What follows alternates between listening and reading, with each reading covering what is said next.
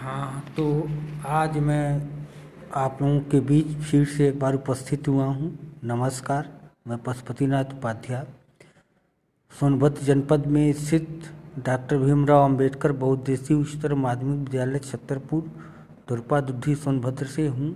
चूँकि मेरा पुराना व्हाट्सएप नंबर कंपनी ने ब्लॉक कर दिया है, ये दो तीन दिन बाद चलेंगे।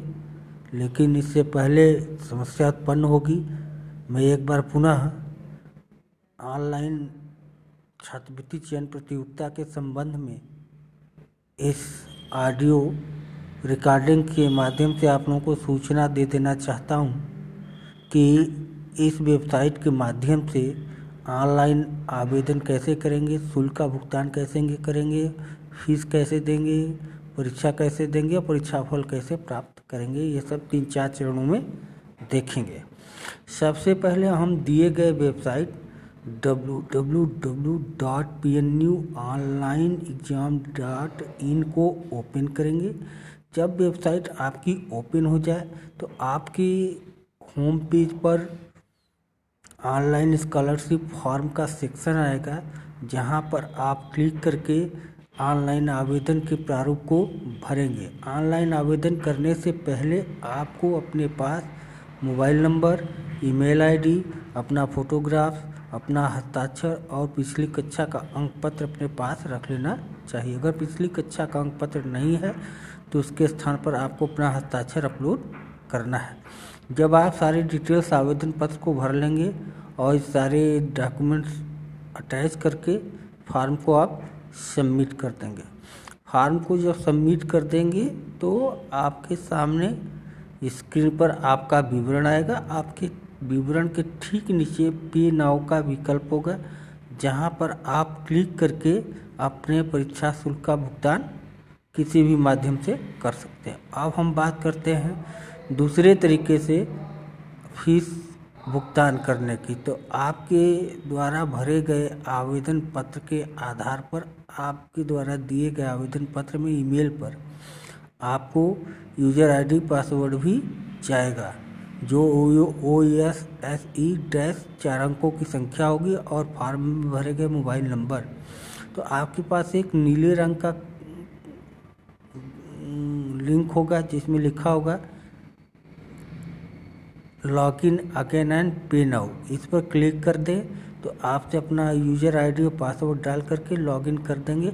उसके बाद आपको फ़ीस भुगतान करने को कहा जाएगा। जब आप फ़ीस भुगतान कर लेंगे, तब आप जो है परीक्षा देने के लिए योग्य हो जाते हैं। परीक्षा आप किस प्रकार से देंगे, कैसे देंगे, आइए इस पर भी हम लोग यहाँ पर थोड़ी सी चर्चा कर रहे हैं तो आप सबसे पहले परीक्षा यदि आप तुरंत देना चाहें, तुरंत दें या एक दो दिन बाद देना चाहें तो एक दो दिन बाद भी परीक्षा दे सकते हैं। इसके लिए आपको website W W W dot P N U online exam dot in को ओपन करना होगा। जब ये वेबसाइट ओपन हो जाएगी तो आपको एक स्टूडेंट लॉगिन सेक्शन दिखाई देगा, जहाँ पर आपको क्लिक करके ओपन कर लेना है। जब ये सेक्शन ओपन हो जाए तब आपसे आपका यूज़र आईडी रजिस्ट्रेशन नंबर और मोबाइल नंबर भरा जाएगा जो आपने फॉर्म में भरा है। इतना भर करके आप लॉगिन नाउ कर देंगे। तो जितना लॉगिन नाउ करते ही आपके स्क्रीन पर डैशबोर्ड का ऑप्शन आ जाएगा, जिसमें आपको दिखेगा student details online quiz section result section और लॉग आउट का सेक्शन इतने सेक्शंस में से आपको पहले ऑनलाइन क्विज सेक्शन को सिलेक्ट करना है। इसको सिलेक्ट करते ही आपके सामने परीक्षा की सूची और उसके सामने स्टार्ट एग्ज़ाम का विकल्प होगा। आप आप स्टार्ट एग्ज़ाम पर क्लिक करके परीक्षा के प्रश्न पत्र को ओपन कर लेंगे। जब आप परीक्षा प्रश्न पत्र ओपन कर लेंगे तो आप एक एक करके प्रश्नों को हल करते जाएँ। एक प्रश्न में एक एक प्रश्न के, एक से चार से पाँच विकल्प होंगे, जिसमें आप सही विकल्प पर क्लिक करेंगे और इसी प्रकार से आप सारे प्रश्नों को हल करते जाएँगे। इसमें कक्षा छः से लेकर के दस तक के छात्र छात्राओं के लिए सौ बहुविकल्पीय प्रकार के प्रश्न होंगे, जिन्हें दो घंटों में हल करने हैं। इसलिए प्रश्न पत्र हल करने से पहले विधिवत आप उसे पढ़ लें, समझ लें, तब उन प्रश्नों को हल करने की चेष्टा करें। अब बात करते हैं अगले क्लास की इंटरमीडिएट यानी कक्षा ग्यारह और बारह और उच्च कक्षाओं के लिए।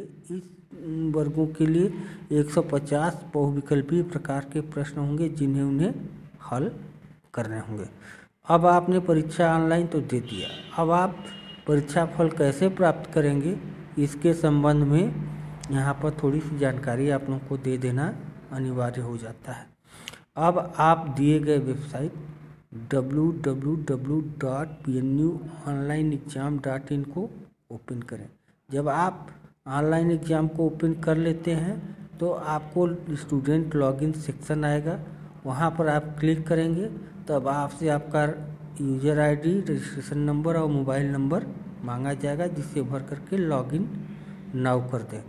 लॉगिन नाउ करने पर आपको डैशबोर्ड आएगा, जिसमें आपको कई विकल्प होंगे, जैसे student details, online quiz sections, result section log out तब आपको यहाँ पर रिज़ल्ट सेक्शंस में आना है, क्लिक करना है। जब आप रिज़ल्ट सेक्शन को क्लिक कर लेंगे तो आपके सामने खुल कर आ जाएगा परीक्षा का नाम प्रश्न पत्र का नाम सिलेक्ट करके सबमिट कर दीजिए। वहाँ पर सबमिट करने पर दो आपको चीज़ दिखेंगे डाउनलोड सर्टिफिकेट डाउनलोड मार्कशीट आप चाहे तो दोनों प्रपत्र को डाउनलोड करके रख लें, चाहे आप एक रखें। इस प्रकार से आपने ऑनलाइन आवेदन कैसे करने हैं, परीक्षा शुल्क का कैसे भुगतान करना है, कैसे परीक्षा देनी है और किस प्रकार से आपको परीक्षा फल प्राप्त करना है। इसके संबंध में मैंने इस ऑडियोज़ के माध्यम से बता दिया है। अब हमें उम्मीद है कि ग्रामीण क्षेत्र में अधिवास करने वाले छात्र छात्रा भी इस ऑडियो क्लिप की सहारे, वे भी घर बैठे ही स्मार्टफ़ोन की सहायता से ये ऑनलाइन परीक्षा देने में समर्थ होंगे। अब हम यहाँ पर बात करते हैं कि इस छात्रवृत्ति प्रतियोगिता के आयोजन करने से छात्र छात्राओं को लाभ क्या होगा?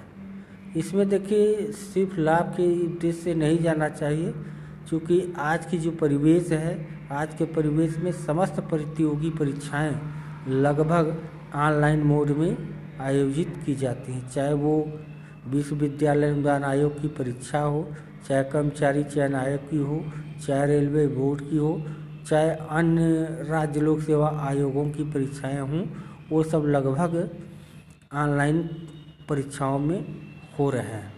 आप जैसा कि देख रहे हैं कि आप सभी का 18 मार्च 2020 से लेकर के लगभग 15 अक्टूबर 2020 तक विद्यालय, संस्थान, विश्वविद्यालय, तकनीकी संस्थान इत्यादि बंद चल रहे थे।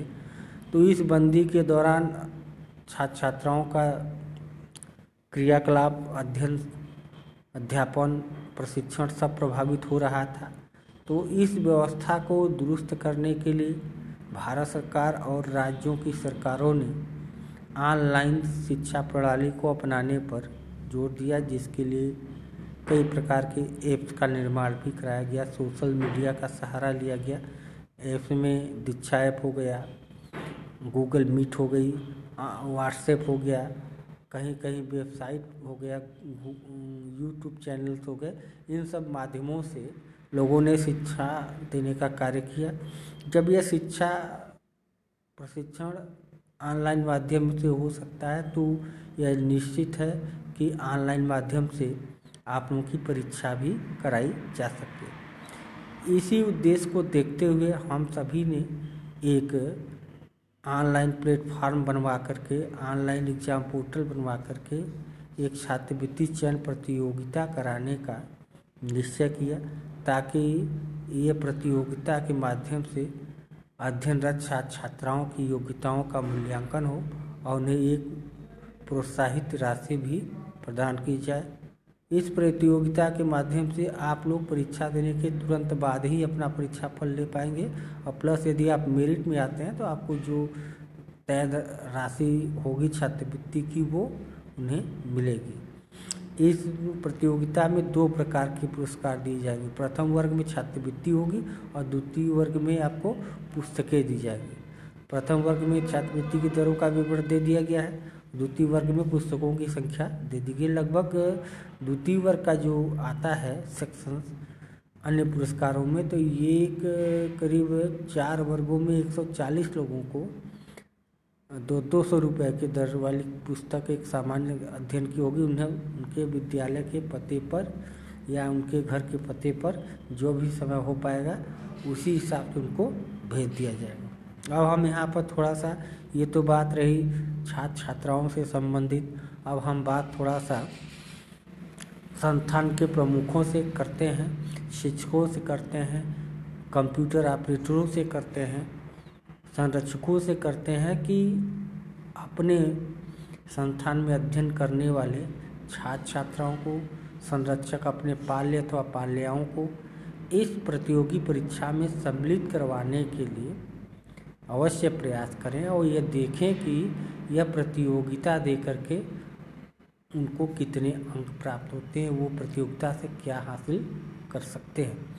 इस प्रतियोगिता में प्रतिभाग करने के लिए एक परीक्षार्थी को दो परीक्षा देने के लिए साठ रुपये का शुल्क ऑनलाइन माध्यम से देना होगा। क्योंकि जो भी परीक्षा होती है, उसमें शुल्क आपसे अवश्य लिया जाता है।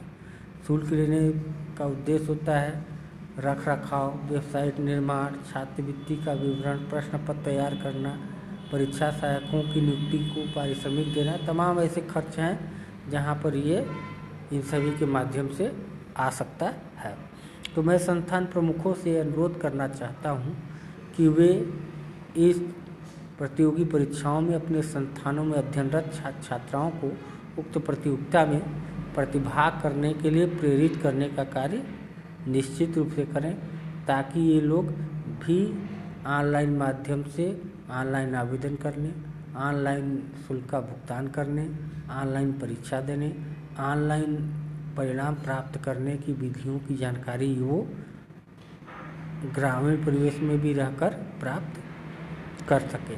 यदि किसी प्रकार की कोई समस्या आती हो तो आपको दिए गए व्हाट्सएप नंबर अथवा मेल पर संपर्क करना चाहिए। जो मेल होगा, Pashupati one two three four five six five at the rate Gmail dot com.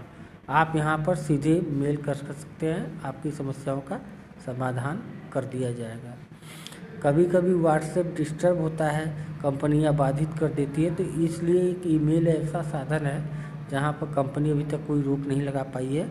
इसलिए आप सभी लोग मेल कर सकते हैं सीधे। अब प्रायः सभी के स्मार्टफ़ोन में ईमेल से जुड़ा हुआ होता है, इसलिए वहाँ पर लोग कोई संकोच ना करते हुए अपनी समस्याओं को मेल के माध्यम से भेजें या दिए गए व्हाट्सएप यहाँ तीन चार व्हाट्सएप दिए जा रहे हैं। जो भी मैसेज करें, वो तीन चार व्हाट्सएप पर करें। हमें कहीं ना कहीं से वो सूचना मिल जाएगी। पहला व्हाट्सएप है, तिरानवे छत्तीस इक्यावन बयासी सोलह।